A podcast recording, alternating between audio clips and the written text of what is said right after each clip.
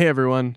Before we get started, we just wanted to say that when we are producing this podcast and this study, we do so well in advance. And uh, we started recording this podcast in the summer, middle of the summer, middle of the pandemic.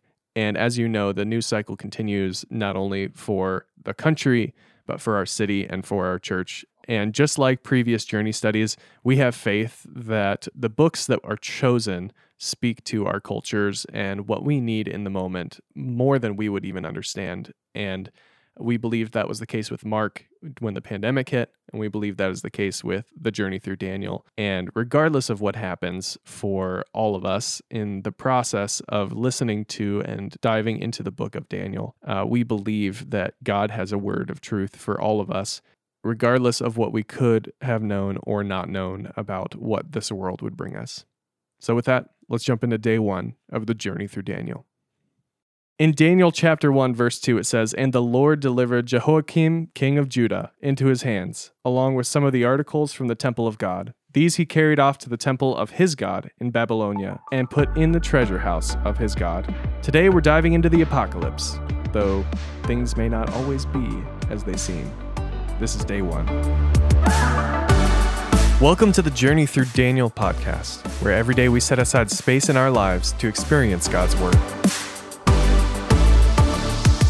Together, we'll discuss the content and meaning of each passage and how the book of Daniel can help us understand more about who God is and the story He's writing for each of us every day.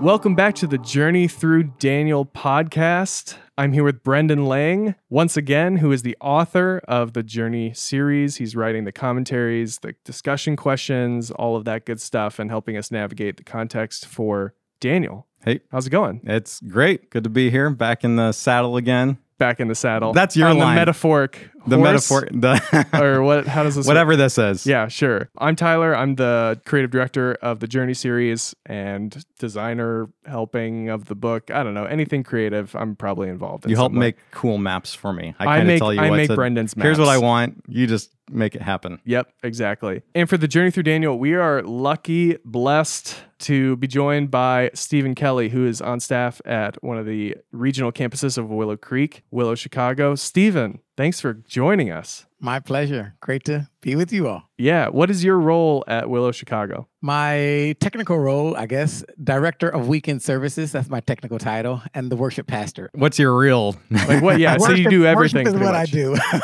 Yeah, for sure. I think the thing about Stephen that is clear from anybody who knows him is that not only is he a great worship leader, but just a great leader, has great wisdom, is able to speak on a variety of topics, mm-hmm. both culturally, spiritually, and really in a pastoral way, guide people through cultural experiences. And we feel like with Daniel, we're going to need all the help we can get. So we're going to rotate some people in. But You're setting Stephen- the bar really high, Tyler. I mean, Hey, you know, hey, listen. hey, hey. I I have yet to set the bar high enough where you haven't exceeded it. So here we go. We're jumping that. in for sure. But I have a question for you to start out day one on the basketball court. What position do you play? Just curious. on the basketball court. I just watched The Last Dance with Michael Jordan. You just watched it? I just watched it a few a weeks ago. I'm way behind, and it was really great. And it's got me wondering, what position do you play, Stephen? What about you? Oh, two guard all day. Two guard? Shooting guard, absolutely. I mean, I was Mike back in the day.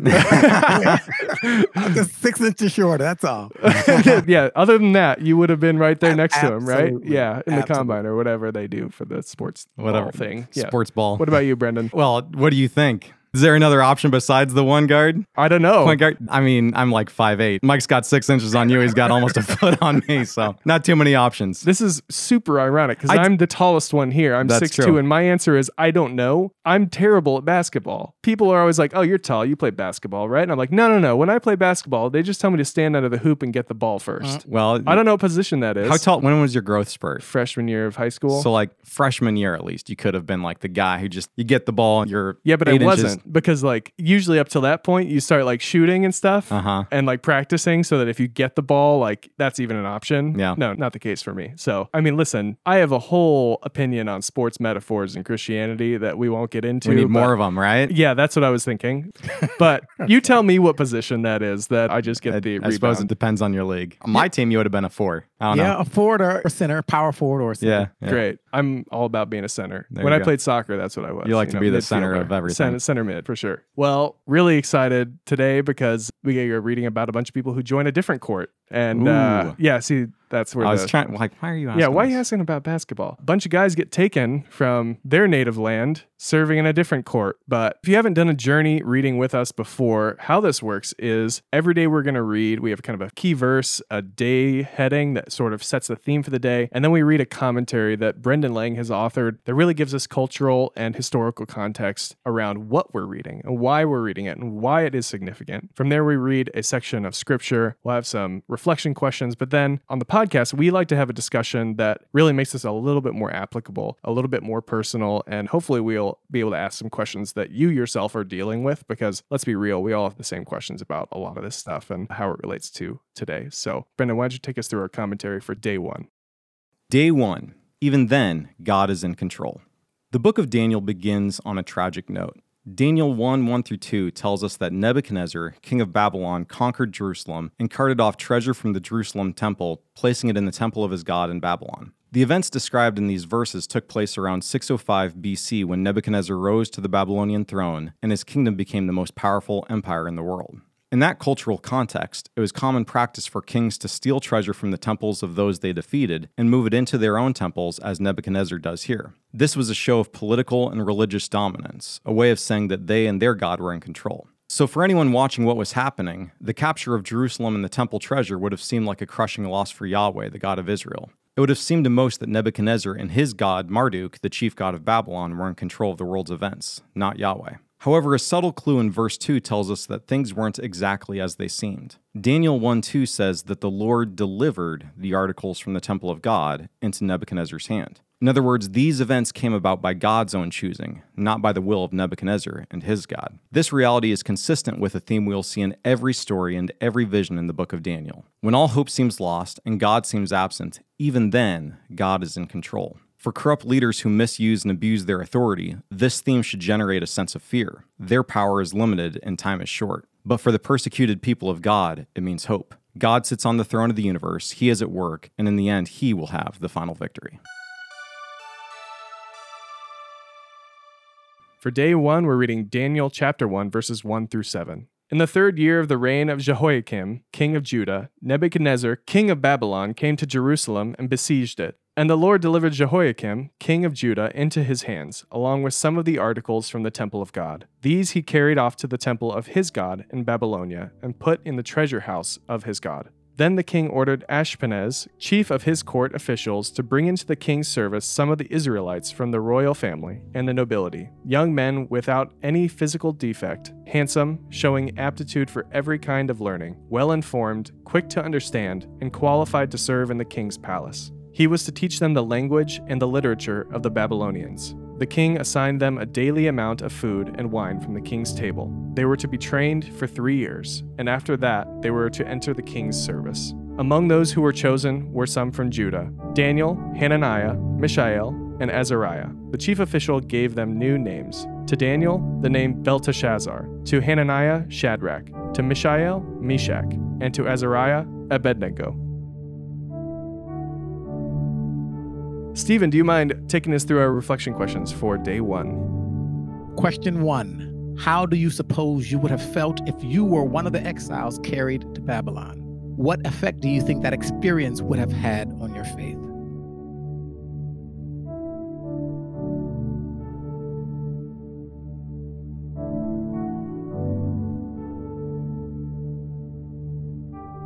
Question two How do you hope to grow through your journey experience?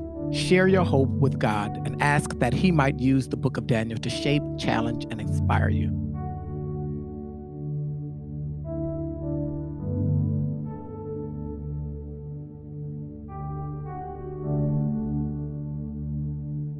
All right, Brendan, what's the deal? Who's Babylon? What is this person? What's their beef with Judah? What is this person? yeah, well, what like, Babylon actually is personified in other parts of scripture. Of but- course it is. Uh, my mistake is always your accuracy, but Well, for some reason I'm no, I'm just confused. What what's going on here? Who's Babylon? Why do they not like Judah? I don't know if they don't like Judah. They like power. They like money. They like taking over parts of the world. Babylon, it's a city, first off. You know, think Rome, right? There's the Roman Empire that had its capital in Rome. The Babylonian Empire, which is what we're kind of reading about here, is a kingdom that was led at this time by a guy named Nebuchadnezzar. Actually, he was a general who, in 605 BC, when the events we read about here, he became king at that time and he knocks out the Assyrians and then he kind of moves into the area north of Israel to a land called Hatu. But what he does is he takes money, tribute from all the kings in that area. Not only that, he also takes some people out of the land. So that's what we kind of read about here about how he takes some of the nobility, some of the upper class in the land of Judah and carries them off to Babylon where they would live as exiles.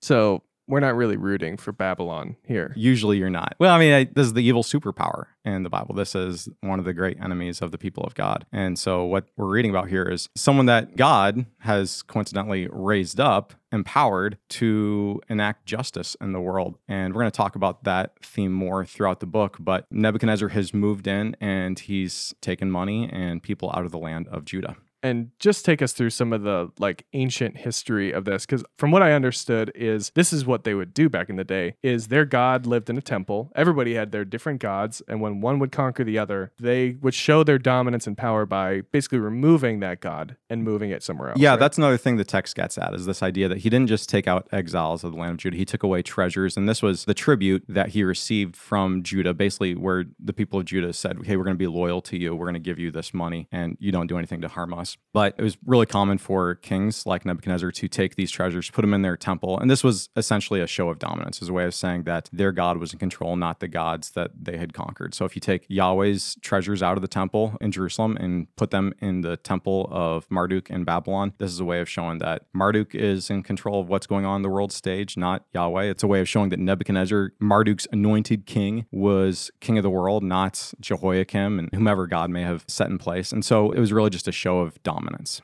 So, the nice thing about this book, and we kind of go into the detail and the context for Daniel in the introduction. We've recorded that podcast, so you just listen to one before this or read it in your book. It's a very good narrative for this first half. The scripture is pretty straightforward. They conquered them, they took some people. Among them was Daniel and his friends. Yep. But I'm just curious, why do we always call Daniel by his original name instead of his Babylonian name? And all of his friends, you know, Shadrach, Meshach, and Abednego, however you say that name. Yeah, Rakshak and Benny. The, Rakshak the- and Benny the from Legend Tales, Tales. right? Yeah, yep. Why did we call them by their Babylonian names and we call Daniel by his, you know, original name? That's a good question. I'll give you a short answer. Basically, the story we know these guys from, they're called Shadrach, Meshach, and Abednego. Daniel 3, the story of these dudes who get thrown into a fiery furnace. That's, Spoiler. That Well, I mean, if you haven't heard the story, Where have you get been? ready. Yeah. It's going to be hot. Yeah, that's what they're called throughout that chapter. So Daniel, on the other hand, he gets a new name, Belteshazzar, but he's called that name a few times throughout the book, but usually he's just called by his name, Daniel. The name of the book. That's the best answer I have for you. But what's cool about those names, we can't miss, and we're going to talk about this more tomorrow, is that they're given Babylonian names. And not just Babylonian names, they're named after Babylonian gods, as far as we can tell, especially Belteshazzar. So all the names of these guys before, these are names, the Yah part, right? Azariah. Well, that's the shortened form of Yahweh, the God of Israel. Hananiah, it's a name that means God is gracious. And so we're going to talk about this more tomorrow, but essentially they're being molded into good Babylonians. The king of Babylon, Nebuchadnezzar, he's taking them and reshaping them into new people, people who would fit into his kingdom and who would be ultimately loyal to him. I don't know how much you all did in the intro. Obviously, the Israelites are kind of in captivity, but Yeah. you know, this is the ongoing saga of the Israelites always rebelling. And so they Mm. find themselves in this place. They wouldn't be here had they not once again, in many ways, rebelled against the promises of God. And so Yeah. I don't know how much context that set. So it's kind We of haven't we haven't said that, so that's good. Yeah, that's really a big thing to note is that this is the story of Israel and the people of God. Yeah. I mean, really up until present day, honestly. We keep understanding the heart of God and then deciding to throw that off, right? And it doesn't go well for us. Yeah, Exodus 34 6 talks about how God is gracious and compassionate. He's slow to anger and abounding in love. That's slow to anger. He was really slow to anger with the Israelites. And sometimes we wonder, like, why is he so hard on them and sends them into exile? He actually gave them almost a thousand years where he Right. would forgive them over and over and over and over and over and over and over again. And they still never learned. They still never changed their ways. And so it culminated in this time in the late seventh century, early sixth century, where God finally said, okay, I've made this covenant with you. I've made this agreement with you that if you're going to live this way, here's what's going to happen. He's faithful to that covenant. He's mm-hmm. loyal to that agreement and he sends them off finally. And what ends up actually being really cool, we're not going to talk about this much in Daniel, but the problems they struggle with, a lot of that actually goes away, especially the idolatry. They're wanting to worship all these other gods. You don't see that be an issue when they come back to the land. So there's the reason why God sends them here. Put through the fire, if you will. Yeah, Yeah. absolutely. Not to get too far ahead, but I mean, that does set up kind of my next question, which is the theme for today that is really like hammered home. It's this idea that the Lord delivered Judah, which is a pretty compelling way to set up this story. It's not Yeah. like this was enacted upon them and the Lord tried, but man, he just couldn't save them. And Marduk was way too powerful for the Lord. And no, the Lord delivered them into the hands of Babylon. Yeah, it's really interesting. If you read the book of Kings and you hear some of these Assyrian kings and generals come into the land and talk about how their gods were more powerful than Yahweh and how what God has ever saved their people from my God, right? And this is kind of what's going on here. Only what Daniel reveals is there's actually a different perspective. You talked about how things aren't always as they seem. Well, that's exactly what's going on here. It looks like Marduk's in control, but really the God of Israel is the one who's orchestrating these events, who's enacting justice, you might say, who's giving Israel what they deserve. And that might sound really harsh and really terrible for the people of Judah, but there's also a glimmer of hope, I think, in all this. What we're going to see throughout the whole book is that that word translated as delivered, it's the Hebrew word natan, which means to give. We'll see this throughout the book. God gives power to people, but God also takes it away. And so mm-hmm. when people who are given authority, who are allowed to have power, misuse that power, God takes it away and raises up people who are humble, loyal, and faithful to Him. And that's what we're going to see really in every chapter throughout the book of Daniel.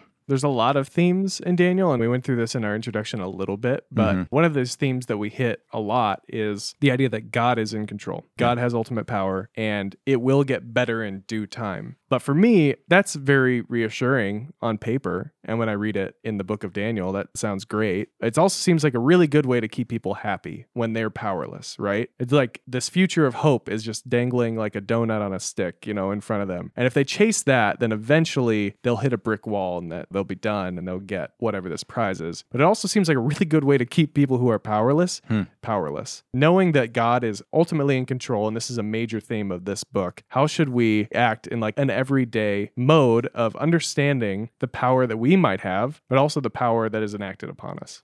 as I think and reflect on this story, you know, I think the Israelites always wanted control when they made the golden calf. And so I think going back to this, we don't want to trust God's faithfulness to us, even though they've seen God's faithfulness. So I think for the Israelites, they have always had this wanting to see, walk by sight and not by faith. And when they were with God, God provided. When they trusted God, hmm. God provided. And then as soon as God provides, we go off and we recreate God in our own image. And so for me, I think the symbolism of even Nebuchadnezzar kind of taking their trinkets, you know, in the Ten Commandments, he said, Don't make any image of me. And so that really wasn't defining who God was just because you even had some of their trinkets in your Yeah. court. That didn't define who God was. But for people that put the focus on image and power, and as you can see, I think even reading on to the other verses, who Nebuchadnezzar chose, he wanted those to be perfect, well Yeah. fit. It was all about the image. It's and all image about what you management, yeah. see. But God is always saying, no, no, no, that's not how I'll evaluate power. Hmm. I give power to the powerless, but you can't control it. And the moment we start controlling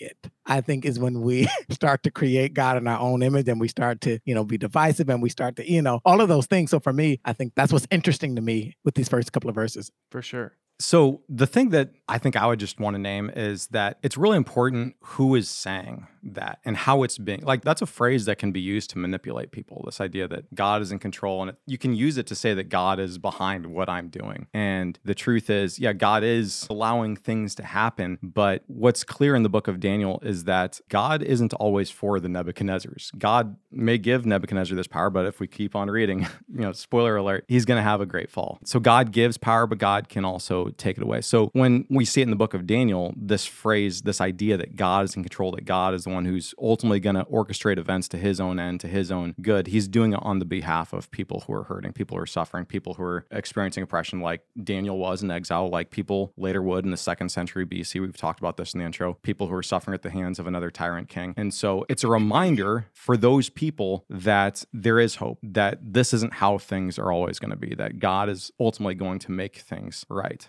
Yeah, the message is from God to the powerless, Yeah. not the empowered to the powerless. Right. And that's the difference here. I think very often we find ourselves in this story and we think that we are the powerless. And in reality, we're the ones with power, trying to tell other people Hmm. in power how it should work, right? It's a kind of a confusing dichotomy of power. No, I agree with that. I mean, I think God certainly stands on behalf of those that are broken. And as an African American male, I think about the power structures that be. And hmm. yes, there is this sense that those in power are telling me who I am and how I should behave. But as I journey with Christ, I see the measurement of success, the measurement of power is different. Yeah. It isn't worldly power. It isn't the power to impose on others. It's the power to serve and the power to love. And that ultimately gives me purpose and fulfillment that the others cannot. Mm. And so I think the definition of power and who's powerless and who's not, if we look at it from a worldly perspective, yes, it's about who has the money, who has the status, and those things have currency in our culture. But Mm. in the currency of the kingdom, that isn't. That Mm. not what provides peace. That isn't what provides joy. That So isn't what good. provides, you know, reconciliation and relationships. And so that kind of power is always available to the powerless. And you don't have to usurp yourself, you know,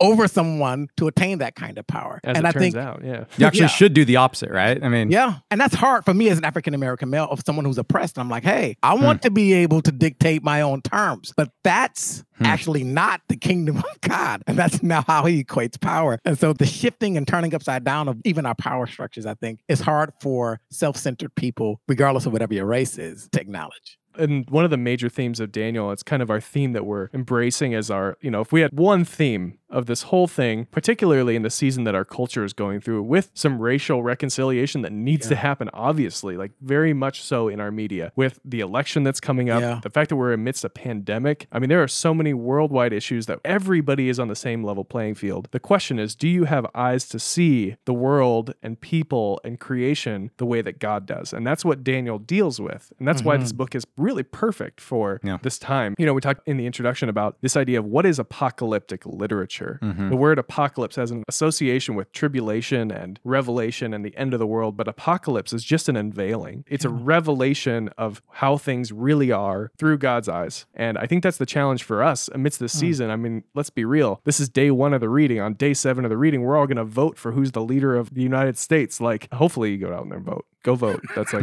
yeah, this, is your, this is your thing. Like, this is a huge time to try to understand okay, how does God look at all of Yeah. this? How does God see the world? Mhm. And I'm curious for both of you, what should we keep in mind going through Daniel in this discussion that can be really divisive? It can be really partisan, but really our goal is not to be partisan in terms of the world, but be partisan towards the eyes of the way that God sees the world. How do we do that? Yeah, it's loyalty to God. When you have loyalty to God, you have loyalty to the people that He loves, and you see the world the way God does. I mean, I love what you're saying, Stephen. This idea that the way the kingdom of God is organized is upside down. It's where those who are humble, those who serve, those who embrace lower positions, who say, "I'm okay with this meekness." Not only that, but I'm going to empower those who don't have power. That's the way the kingdom works, and that's what we see throughout the book of Daniel. God, in every story, He takes those who are hurting, those who are placed in really difficult positions, people like Daniel, people who are in exile, people who are suffering under a series of tyrant kings. Really, that's what these visions and dreams are going to talk about: is how the people of Judah would continually experience this. God, in His own time, is going to raise up those people because that's what the kingdom of God really looks like. It's elevating those who choose to stay faithful, who choose to stay loyal, and not only that, but those who embrace a posture of humility and don't try to usurp those who try to get power for themselves. If you want power that matters, you embrace positions like Jesus did. Yep. Yeah, I mean, I would say I actually had the privilege of teaching from Daniel 3 a few weeks ago. I don't know if you all knew that. And one of the things, you know, Shadrach, Meshach, and Abednego, we know about the story about the fiery furnace, but I was asking myself the question, kind of similar to what you were saying, Tyler. What gave them the courage? Hmm.